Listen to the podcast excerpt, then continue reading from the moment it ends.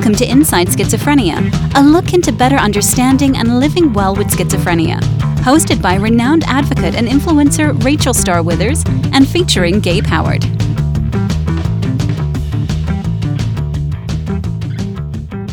Listeners, could a change in your schizophrenia treatment plan make a difference?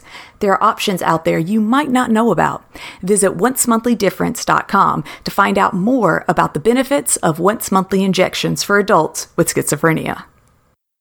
Welcome to Inside Schizophrenia, a Psych Central podcast. I'm Rachel Star Withers here with my co host, Gabe Howard. In this episode, we will be exploring comorbidity, having another health condition in addition to schizophrenia. Comorbidity is associated with worse health outcomes, more complex clinical management, and increased healthcare costs. Occupational therapist and host of the podcast Occupied, Brock Cook, will be joining us to discuss ways that he works with people with schizophrenia to manage multiple health issues. Rachel, comorbidity is one of those things that it happens in all illnesses but specifically, we're talking about how it relates to managing, living with, and acknowledging schizophrenia. Can you give us a little more background on comorbidity? Comorbidity is the presence of one or more additional conditions co occurring with a primary condition. And for our show, the primary condition we are focusing on is schizophrenia. How comorbidity is classified in mental health, though, gets like really confusing. So, if you have schizophrenia and depression, is that two different things? Or is that schizophrenia with a negative symptom of depression? Or is that schizoaffective disorder? That's where things start to get like a little bit hairy as what's a whole separate disorder and then what's a side effect. Others are like anxiety panic disorder post-traumatic stress disorder obsessive compulsive. It's estimated that depression occurs in 50% of patients with schizophrenia I personally have the diagnosis of schizophrenia and depression. It's important to understand why we move through this episode that there is a difference between a symptom of an illness. Like, for example, you can have a cold, and a symptom of having a cold is a runny nose. So you don't have the comorbid disorder of a cold with a runny nose. And that's that's a very bad example. And I know that every general practitioner who listens to our show is like, Gabe, no. Full disclosure, didn't go to medical school. But we're really trying to talk about the things that are vastly different from schizophrenia. We're not even necessarily talking about schizophrenia and depression or schizophrenia and anxiety. We're also talking about schizophrenia and physical health traits and trends that people with schizophrenia more often than not have in higher rates than the general population. Schizophrenia has been described as the life shortening disease. And physical comorbidity accounts for 60% of premature deaths that are not related to suicide in people with schizophrenia. We have an increased rate of developing glucose regulation abnormities, insulin resistance, and type 2 diabetes. And of course, now some of that's going to be attributed to, you know, lifestyle factors, which we'll come back to. But a big part is the side effects of antipsychotic medications. If you've ever been on different medications, you've definitely learned weight gain, even with diet and exercise, is really hard to avoid. My weight's gone up and down throughout the years, and I've always been active to some degree, whether it was fighting, doing mud runs. Like, I've always just been a very active person. And I mean, I weighed 70 pounds more than I do right now at one point. And it's important to point out that for your career as a stunt woman, being physically in shape is a requirement. So when you say that you have always been active, you have been active at a level different from the majority of the population. You're not talking about a Planet Fitness membership here. This is part of your career to earn a living and to be paid to do the stunts that you have been so successful at doing. And it's not so much just even stunts, just being on camera for different things. Unfortunately, my looks kind of matter. and you set yourself up whenever you're doing internet things for horrible commenters. And that's been rough of just hearing the things people will send, like, oh, this fat, you know, and on and on has been definitely really hard just dealing with other people's responses. And while we're certainly not saying that it's more reasonable to have your weight commented on if you quote deserve it, it's important to point out that your lifestyle didn't change. Your medication did. You were still eating the same, working out the same, exercising the same. You were still just as active. The only thing that changed is your medication, but your weight shot up. And, and again, I want to be very, very clear. It's not okay to insult people's looks or weights if they gained weight because they ate cake. Yeah. But we do want to point it out, right? Your level of activity did not change. You made no lifestyle changes. You made a medication change to manage schizophrenia. And as you stated, gained 70 pounds, even though that's the only change that you made. Mm-hmm. Patients with schizophrenia are more likely to be obese than the normal population. And if you have long term schizophrenia, you are three times more likely to develop diabetes than the general population. That's a lot. three times more. I was like, oh, wow, when I read that. And it makes sense because, like I said, I, it was so much of it was out of my control. Like I was doing everything I could and I was still packing on weight. And that did not help the depression part.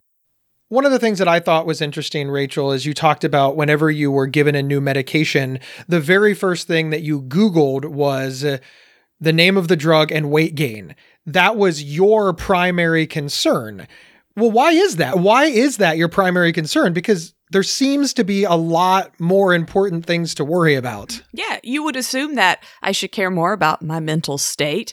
But at the same time, I felt, and I still feel that I can only fight so many battles you know, I'm trying to maintain a mental state of being able to go to work and live a life. But at the same time, I don't want to be like gaining and gaining and gaining weight because that affects those exact things. Me trying to live life, me trying to, I don't want to say make friends and date and things, but it does. It, it does. It like changes different things. And it's like, I can only fight so many battles to the point that it just becomes overwhelming.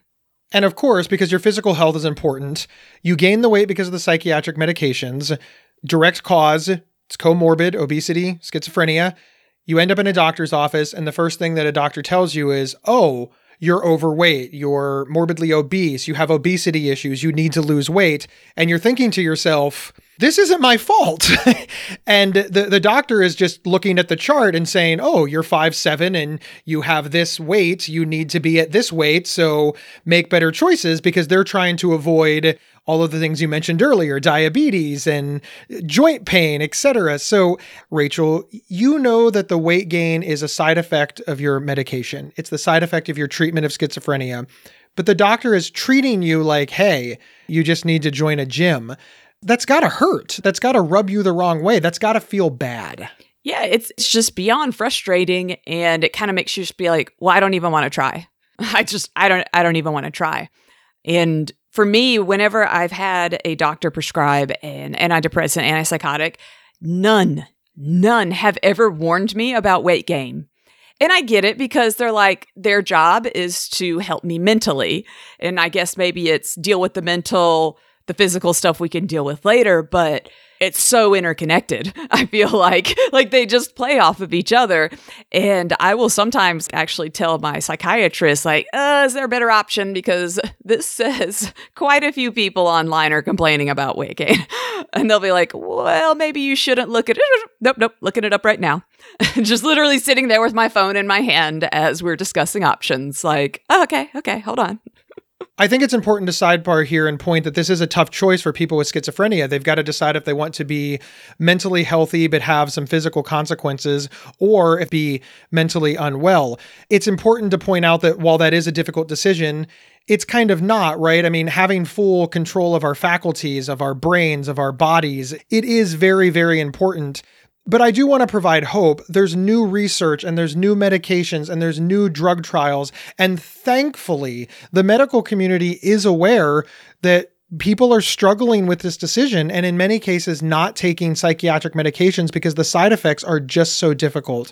And it's not just weight gain, it's a lot of things like cholesterol levels, the insulin resistance. It's not just, oh, well, I'm going to gain a lot of weight. There are like other health issues. One that I haven't really ever talked about is my cholesterol. I have to follow a very strict, strict diet because my cholesterol is insane. And they've warned me about it so many times. They're like, you can't have fast food. And I'm like, I haven't had fast food in like five years. and they'll be like, you can't eat red meat. I almost never eat red meat or anything with like I am on such a strict diet, but my cholesterol is still abnormally high and they think that it is due to some past medications that I've been on, kind of changed some chemistry. So it isn't just for my people listening out there like, "Oh, you shouldn't worry about weight gain." It's a whole physical situation going on sometimes. One of the things that you're trying to point out, Rachel, is that people living with schizophrenia and managing their schizophrenia well are often seen to be lazy because of this excess weight or because of the physical health conditions that they're having. It's kind of like a combination punch. You know, first you have schizophrenia and that's difficult to manage. And then everybody is like, oh, why are you overweight? You should go for a walk. And then on top of that, you have accelerated rates of osteoporosis. You have higher incidences of irritable bowel syndrome. And uh, you have so many stats to deliver. And people are just looking at you like, hey, why don't you make better choices? And the reality is, is you are making excellent choices for your situation as a person who's living with schizophrenia. Mm-hmm. And we can't blame everything on medication, though tobacco smoking rates in people with schizophrenia are actually twice of the general population. That's interesting. I've always found it that people with mental disorders do tend to smoke a lot more. The times that I've been at different mental health facilities, it'll be crazy how many people there smoke. It's like everybody smokes. And I'm someone I never grew up smoking. I just I really didn't grow up around it. No one I knew smoked. My parents don't smoke. But whenever I meet other schizophrenics, you know, nine times out of 10, most of them smoke. Obviously, the individual reasons that people choose to smoke are just that, they're individual reasons. But if when we're looking at people with schizophrenia as a whole, it's somewhat easy to understand why decisions are made like smoking. Cigarettes are easy to get. They are somewhat of a social activity. They provide a bump. When you're smoking, you are feeling better. None of these are good reasons to smoke, but they are understandable reasons. And later on in the show, when we hear from Mr. Cook, he's going to explain why it is a coping mechanism. It's not a good coping mechanism, but in that moment, people with schizophrenia are trying to make a decision that makes them feel better. In his job, he helps people make decisions that provide the same feel better without the negative consequences of smoking. And I hope that people with schizophrenia hear that because like you said, it, it is a choice that they're making, which gives them the power to make a different choice. And we're not putting down anybody who smokes. Please don't be upset because I also think at other issues, like when you look at things like smoking, alcohol, weed in some areas, if it's legal and you're like, okay, I'm already dealing with this major mental disorder, and now you're telling me I can't even have a legal vice, it's not like I'm doing anything bad, Rachel. But unfortunately, yeah, there are some things that having schizophrenia, we're setting ourselves up to fail in some ways by uh, doing stuff, even if it is legal. It's one reason I never ever drink alcohol. It affects medications. And I can't actively be saying, oh, I'm working really hard to maintain my mental state if I'm drinking because I know that that messes with the medications and is just going to continue to make things worse. Am I legally totally fine? I'm far, far above age 21 to drink. Yes, but it is something that I have to like take into consideration. It's like an extra thing that I have to do to manage my schizophrenia is to not drink. We also have to consider that one of the reasons that people living with schizophrenia don't get help for their physical comorbidities is because of their circumstances, their living situations, homelessness, money situations. It's expensive to go to the doctor. And if you don't have a good payer source, if you don't have good health care, if you're on government assistance, if you don't have a ride, if you live in an area that doesn't have good public transportation, you may be thinking to yourself, look, it's going to cost $20 to see the doctor. It's going to take take all day to go to the free clinic. I'm going to have to sit on the bus.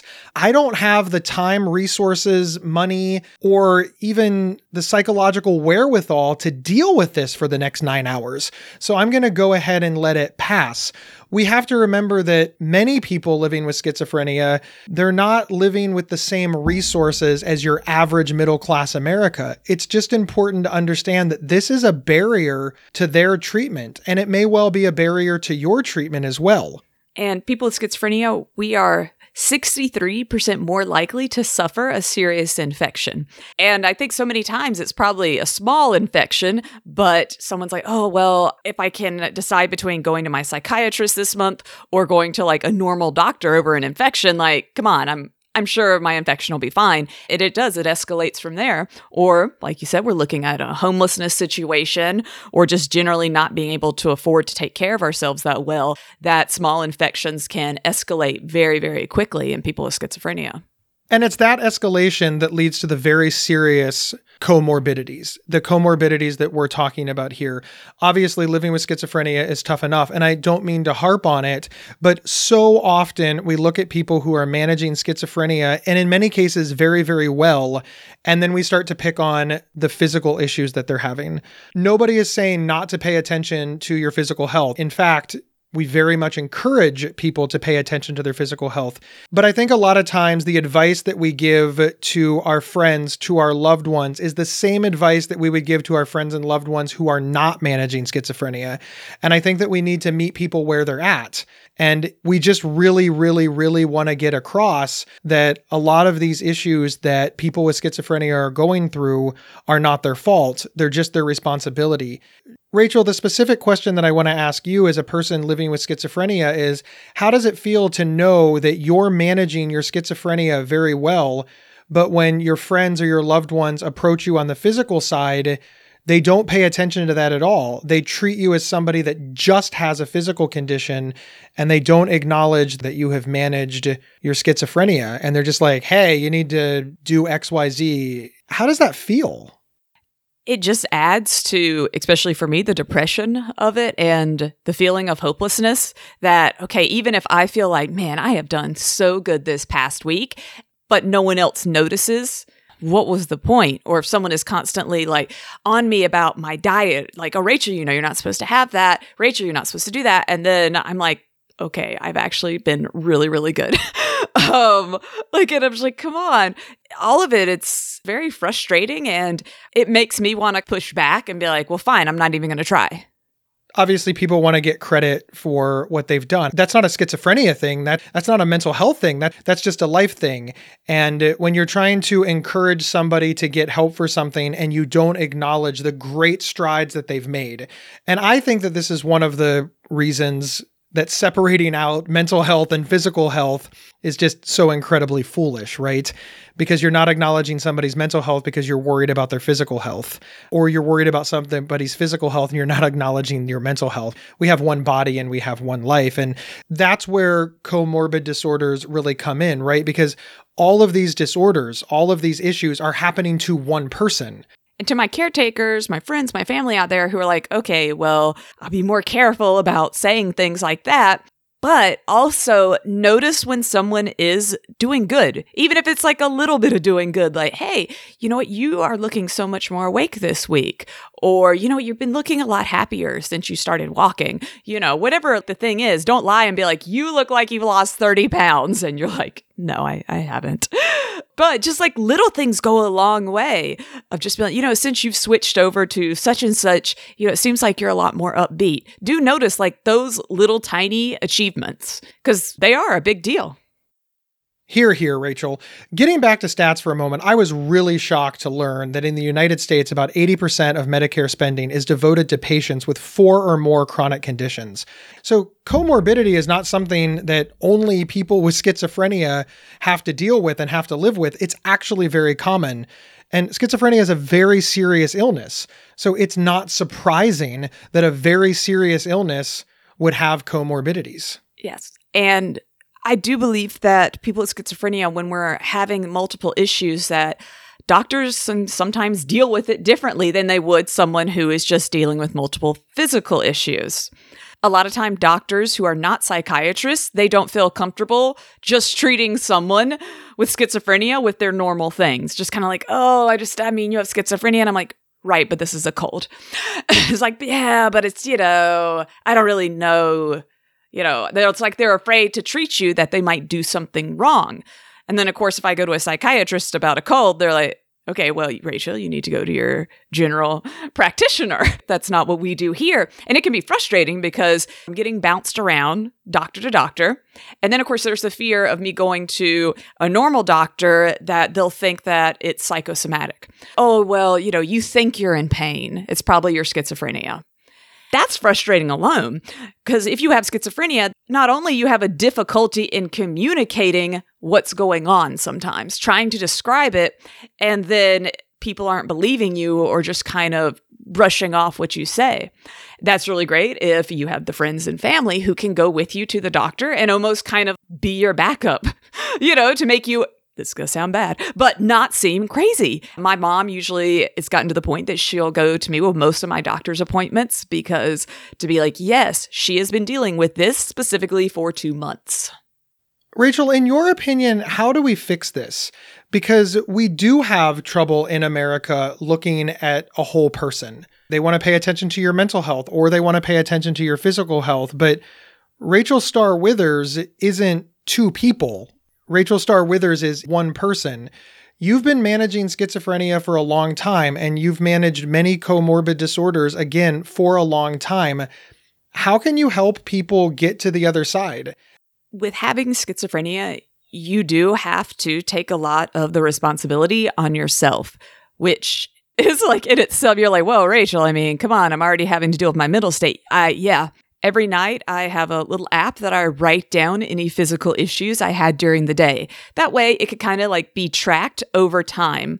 So if something is coming up, hey, you could actually look through my little app and be like, oh, wow, this started two months ago, or this started back at the same time you went on this medication it helps me to have that because it almost kind of backs up what I'm saying. Instead of me just going to the doctor and being like, oh my gosh, I've gained 10 pounds, I can be like, look, when I started this, a week later, I had gained two pounds. And it does, it backs up what you're saying when you go to the doctors.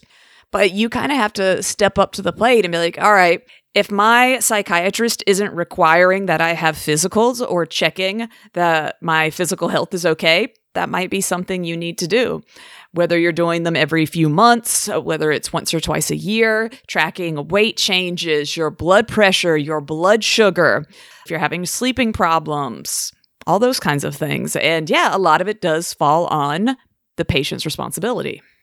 And honestly, it's not a bad thing that it falls on the patient because that's very empowering, right? You can take control of your health care. You can take control of your health. And I'm fond of saying that it doesn't matter if you have schizophrenia or not, the physical rules of the world still apply to you. And in fact, as we've learned throughout this episode, they really, really apply to you. You have to worry about managing schizophrenia, you have to worry about managing your physical health, and you have to worry about managing the comorbidities between the two. While it is a tough road, it's your road. And I think it's very, very empowering to be able to walk that road with as much agency as humanly possible. But don't be afraid to ask for help. Part of agency is asking for that help. As Rachel said, she utilizes her family, and I've never seen a better team. They're a very, very good team. And I think that's important to point out. Rachel, that's what I've always been impressed with. It's not your family taking care of you. It's not you demanding things from your family. Your family has formed a team to manage your schizophrenia, your comorbidities, and your physical health together. I feel that that's a very good system because it gives you, as the person living with schizophrenia, a lot of agency. And I think that's very, very powerful because ultimately it is your life. Gabe, I totally agree. My parents are awesome. And this is something that we've worked out over many years. It wasn't just like they decided one day, okay, this is how we're going to work out with Rachel and everything's going to be great. It has definitely taken a while for us to kind of find a groove that worked. And I helped them with things. Also, the really good thing about me having to be so strict on my diet is that it makes my dad also be kind of strict on his diet. Me having to exercise, I can have my mom exercise with me. I don't want it to just sound like, oh, everyone's doing all this stuff for poor Rachel. Like, I would like to think that it's a whole team effort and everyone is benefiting. You know, we are helping each other in different areas. I think all of us across the board, exercise is important, eating right is important. Whether you have a health issue or not, it's just that's good stuff to do. We'll be right back after this message from our sponsor. It can sometimes feel like another schizophrenia episode is just around the corner. In fact, a study found that patients had an average of nine episodes in less than six years. However, there's a treatment plan option that can help delay another episode a once monthly injection for adults with schizophrenia. If delaying another episode sounds like it could make a difference for you, or your loved one? Learn more about treating schizophrenia with once monthly injections at oncemonthlydifference.com. That's oncemonthlydifference.com. We're back discussing comorbidities and schizophrenia. When it comes to going to your psychiatrist and your different doctors, one thing you need to make sure is that they are on the same page. That your general practitioner knows the medications that your psychiatrist has you on, and vice versa. And any other doctors do not assume that they are talking. do not assume that they double checked that one medication doesn't affect a different one. That's something I've had to learn the hard way. I listed it on the paper, the medications I was on, but that doctor almost didn't pay attention to it. And the medication they were going to prescribe for a completely different health issue, it raised blood pressure while the other one did the same thing. And it would potentially be very bad. And I literally was the one on my phone again. And I was like, well, it says on this little app here. and they don't like when you do that, but it's very important that you do that.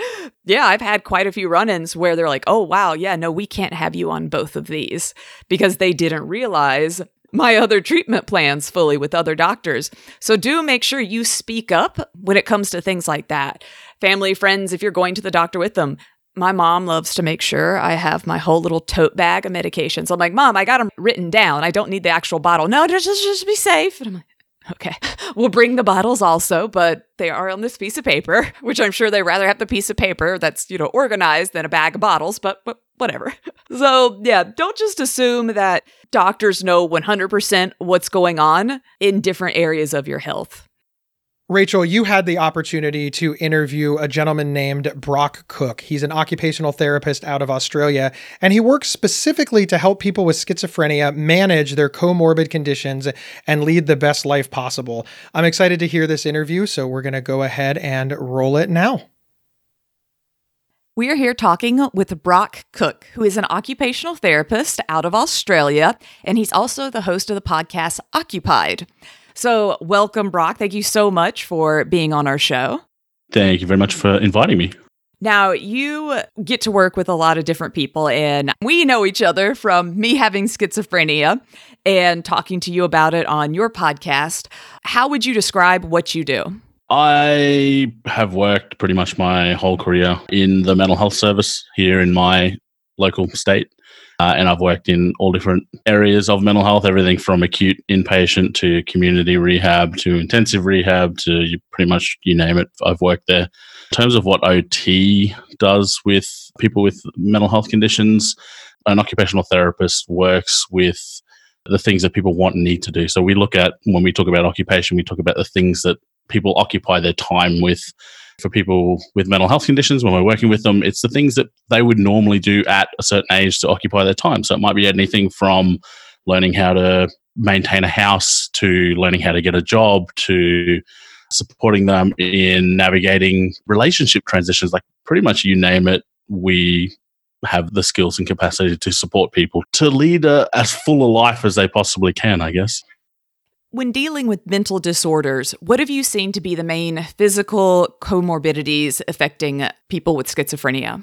Obviously, generalizing here, but a lot of people who have schizophrenia tend to end up with comorbidities due to what health would deem as lifestyle disease. So, things like smoking and drugs and that kind of stuff. We also would work with people a lot who have issues with their weight.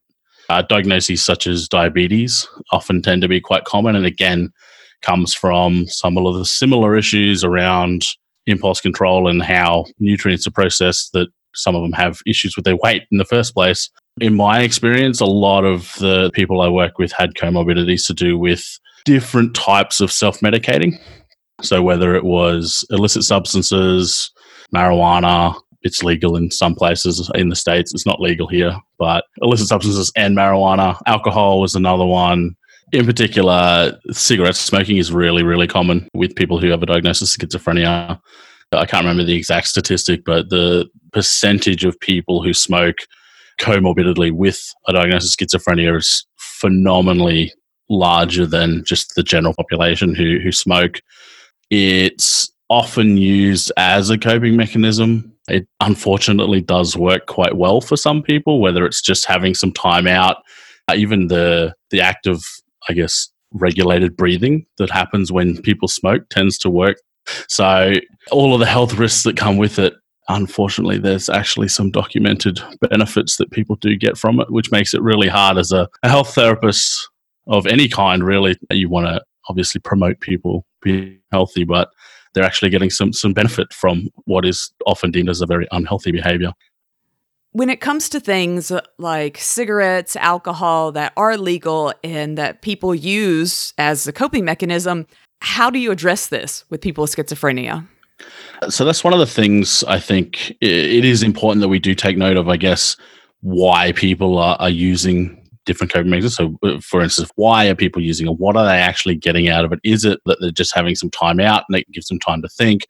Is it that the regulated breathing, like I said before, is it that they smoke with friends and it's a bit more of a social outlet? We need to really understand why people are doing it because what we're able to do then, and this is something that I think OTs are good at because this is pretty much what we do as a profession, is once we understand why, we understand what that need is that that, say, cigarettes is filling, we're able to then explore healthier options that can also fill that same need. Because what would generally happen, and you see this a lot with people, anyone, anyone trying to quit smoking who tries to do it cold turkey. I think the success rate of cold turkey quitting smoking is about 5%, meaning that 95% of people who try to quit smoking cold turkey don't succeed.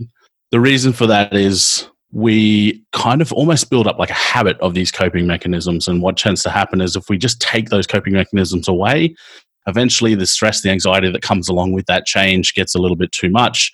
And your brain's default mechanism is to just switch to what it knows. And for most people, if you're cold turkey and you're really, really craving a cigarette, what it knows is I can get rid of this feeling by having a smoke. The same thing happens uh, when we're working with people with schizophrenia or any other mental illness. If we are looking at understanding why they're smoking, then we can put in healthier mechanisms. So it might be things like meditation. I've worked with people where their thing to, I guess, relieve that craving was just to put their hand in a bucket of ice just for a couple minutes, just a, almost like a tactile thing. I've worked with people where it was that social outing and that's how they felt they could make that social link was by smoking cigarettes with the people in their building complex. So we worked on some ways where they could still meet that social need but without the cigarettes.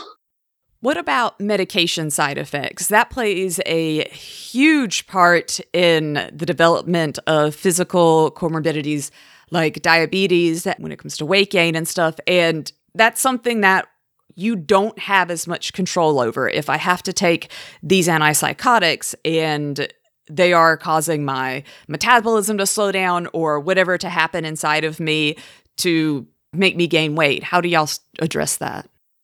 There's a few ways, and I think it's going to be dependent on the individual and their lifestyle in a lot of cases. But I think we treat it the same way we would treat it for anyone. So if someone is worried about weight gain, then we can have a look at developing some healthy lifestyle type options. So it might be getting into exercise or trying a different type of exercise. Or if it is about diabetes, then it might be learning about diabetes management, whether it's insulin dependent or not.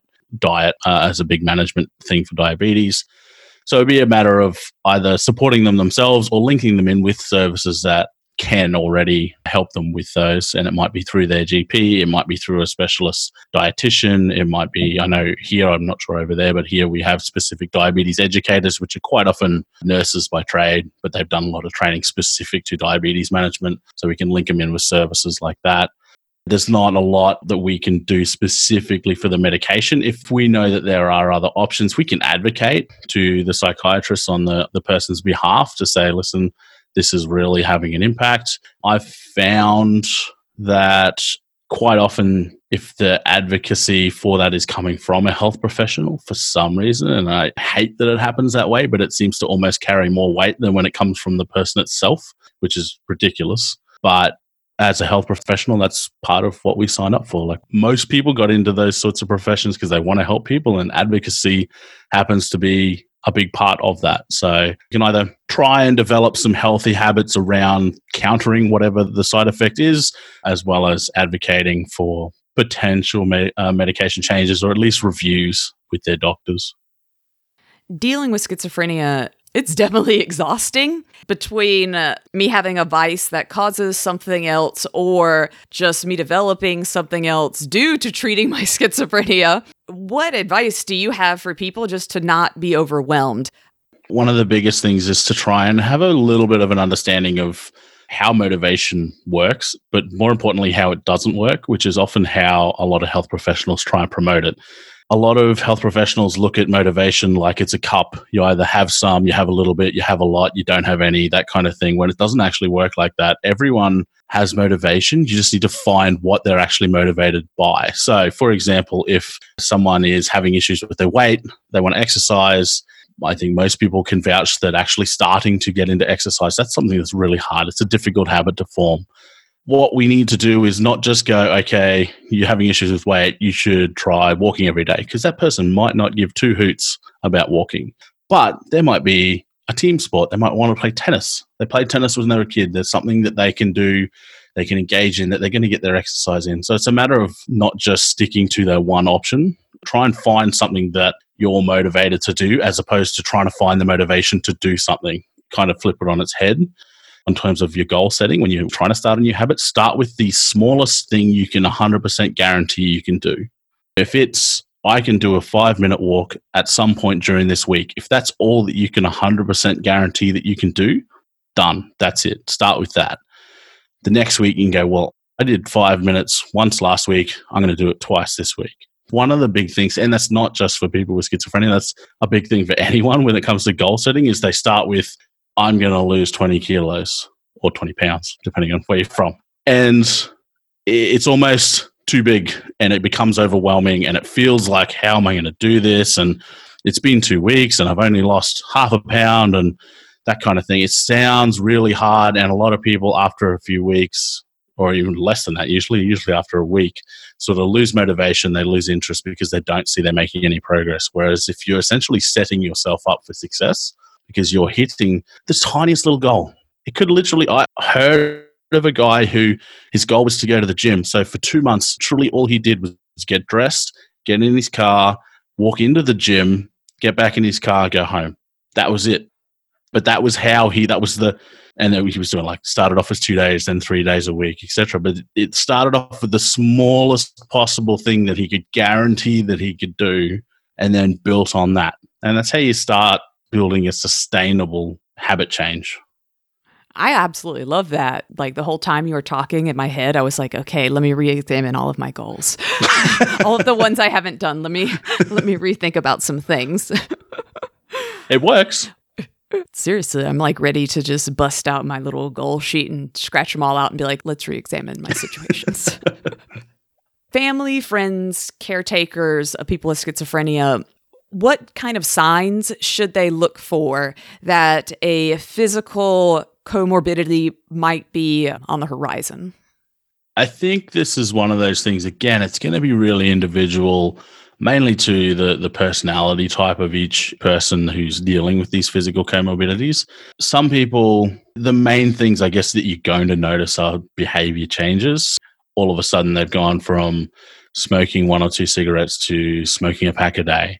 All of a sudden, you've noticed that clothes aren't fitting properly or well, or they don't feel comfortable. A lot of the, I guess, the negative symptoms, so isolation and that kind of stuff, because people might not feel comfortable going out. They don't feel like they've got anything to wear. They feel like they're going to be judged for whatever it is, whether it's weight or smoking or that kind of thing.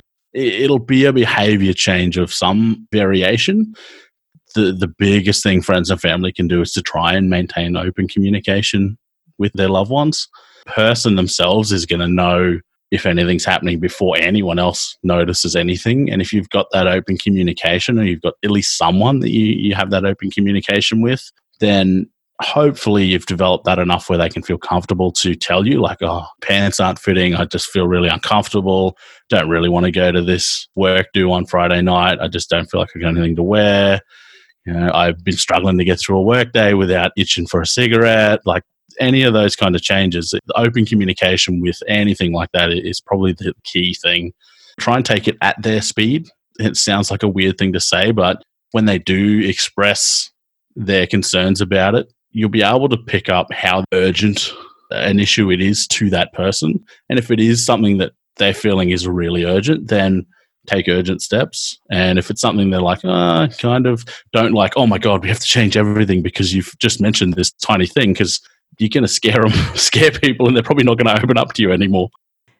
Thank you so much, Brock, for coming and talking with us about this. I absolutely loved, especially the goals part.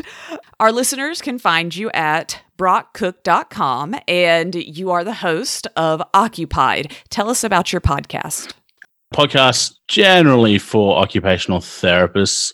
And what I'm trying to do for therapists is open their eyes up to uh, one, the range of different things OTs can do. But I've also done quite a series of podcasts now one of which you yourself was on, where I get people with a lived experience of something, in your instance, schizophrenia, and have a chat about your story and your experience with it to one, educate OTs and other therapists that listen about people's experience of some of the conditions that we generally would work with. But also, it's a resource there for people who may have schizophrenia, or I've done other ones on alcohol abuse, borderline personality disorder, those kinds of things.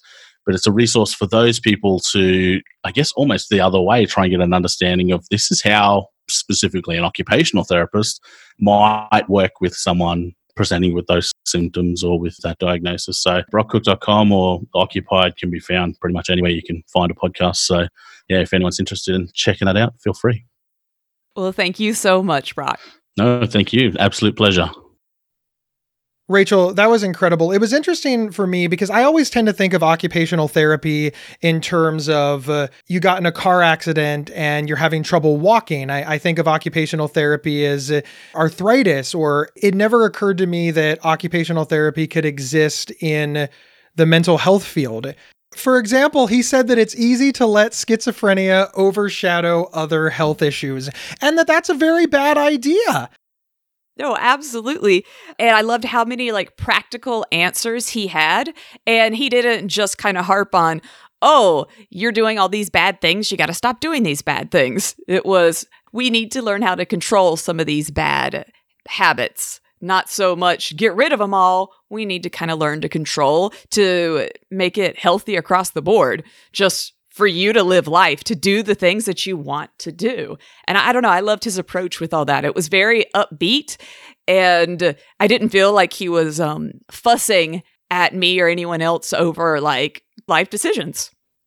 My biggest takeaway and the thing that is most important is he said, these are coping mechanisms. They are bad habits. They aren't in your best interest. They do have long term effects and they are impacting your physical health, but you've chosen them for a reason. So he helps you figure out what that reason is and choose a better option. I think that that is a very, very valuable takeaway for two reasons. One, I think that people with schizophrenia are often beat up on for making bad decisions with no care given to why they made that decision. And two, I think that it is important to make better decisions. As we've learned throughout this episode with the stats of people dying younger simply because they have schizophrenia, simply for managing schizophrenia, simply for doing all of the right things. We want people to live longer. Rachel, I want you to live to be 85. And he understands that that's the goal, but he also understands that the goal is to manage your life in the here and now. That really spoke to me in a, in a very big way. I agree 100% with that. I said the interview, one of my favorite things was when he was like, okay, what's the baby goal you could absolutely do? What's the tiniest thing that you can totally do? And I've been thinking about that. Something that I've been struggling with for a while is waking up. I have such a hard time getting out of bed. For when I don't sleep well, usually I have to be on like sleeping pills. So I might end up being in bed for 12 hours, but not ever actually going to like a really deep sleep and just kind of coming in and out of this kind of confusion. So I'm always exhausted. And if I have work or something, I can make myself get out of bed. That's not a problem. But most days I don't. um, I only work 12 hours a week. So most days I do not have um, any real reason to get up.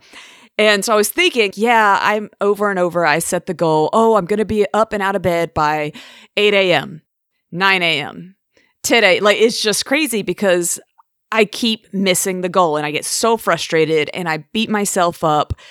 And I was thinking, okay, what was like the smallest thing? Because I know I can get up when I have to.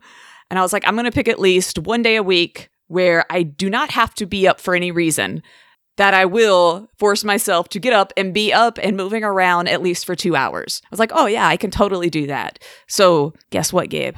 Tomorrow morning, my alarm's already set tomorrow morning I got it set for, I have like actually 10 alarms set for eight o'clock, but I have them all set to end at eight o'clock. Uh, hopefully, and that's my goal is to wake up, at least be up, moving around, doing things till 10. And then if I'm still exhausted and tired and need to lay back down, then I will. I'm not going to beat myself up over that. But, you know, we'll see what happens. Maybe I'll, I'll be able to stay awake the whole time and be as refreshed as I normally am. Well, Rachel, I hope so too, because as you've said a million times, you need to be proactive with your health because you're worth it. And you need to speak up and make sure that you're on the same page with your doctor. This is all good advice for everybody. Forget about managing or living with schizophrenia. This is just good advice. And the rules don't change because you live with schizophrenia. Yes, it is so easy to let schizophrenia overshadow everything else in your life. However, it is just a part of you. And uh, every other part is just as important, including your physical health. Be knowledgeable of the medications that you're on and their side effects so you know what to expect. All right. So you know, okay, this could happen. And when it does, what's going to be my plan? Who am I going to let know? What lifestyle changes might I have to take? Speak up. Make sure that everybody is on the same page for your treatment because it is your treatment. Be proactive, take care of yourself because, like Gabe and L'Oreal says, you're worth it. Thank you so much for listening. Like, share, subscribe to this podcast, and share it widely with your friends and family. We'll see you next month here on Inside Schizophrenia. Inside Schizophrenia is presented by PsychCentral.com, America's largest and longest operating independent mental health website. Your host, Rachel Star Withers, can be found online at rachelstarlive.com. Co host Gabe Howard can be found online at gabehoward.com. For questions or to provide feedback, please email talkback at psychcentral.com. The official website for Inside Schizophrenia is psychcentral.com slash is. Thank you for listening, and please share widely.